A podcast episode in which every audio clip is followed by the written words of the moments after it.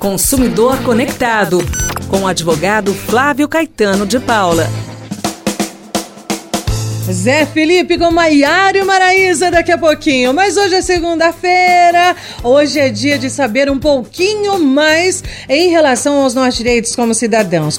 Oi, doutor Flávio Caetano! Boa tarde, Bel! Boa tarde! Boa tarde a todos e todas. Doutor Flávio, é o seguinte, animado como sempre, né? É o seguinte, a situação é essa. O estabelecimento, ele pode determinar uma taxa mínima de consumação, doutor Flávio? Consumação mínima. Muitas vezes já, já foi feita essa cobrança, né? Quantas vezes todos nós, consumidores, consumidoras, efetuamos esse pagamento. Ah, você tem que consumir tanto, senão vai pagar mesmo sem consumir, né? Essa, essa condição assim de é uma venda casada, é uma é uma impo... aliás, muitos lugares que vendem bebida alcoólica colocavam consumação mínima e foi um problema por estimular o consumo de bebida alcoólica, né?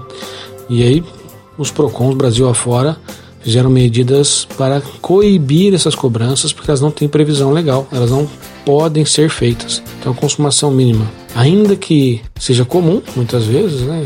É, brasileira, brasileira vão criando hábitos nem sempre legais. A gente acaba não consultando advogado sobre o que pode e o que não pode fazer.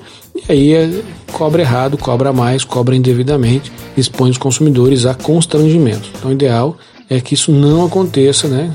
Portanto, só contratar serviços técnicos para contribuir para não lesar o consumidor, não desrespeitar direitos do consumidor. Consumação mínima não pode ser cobrada. O consumidor não é obrigado a pagá-la. Tá aí, doutor Flávio Caetano, muito obrigada pelos seus ensinamentos, suas orientações. Um beijo nessa família linda, viu? Ah, muito obrigado, Bel. Boa tarde a todos e até a próxima. Consumidor Conectado, com o advogado Flávio Caetano de Paula.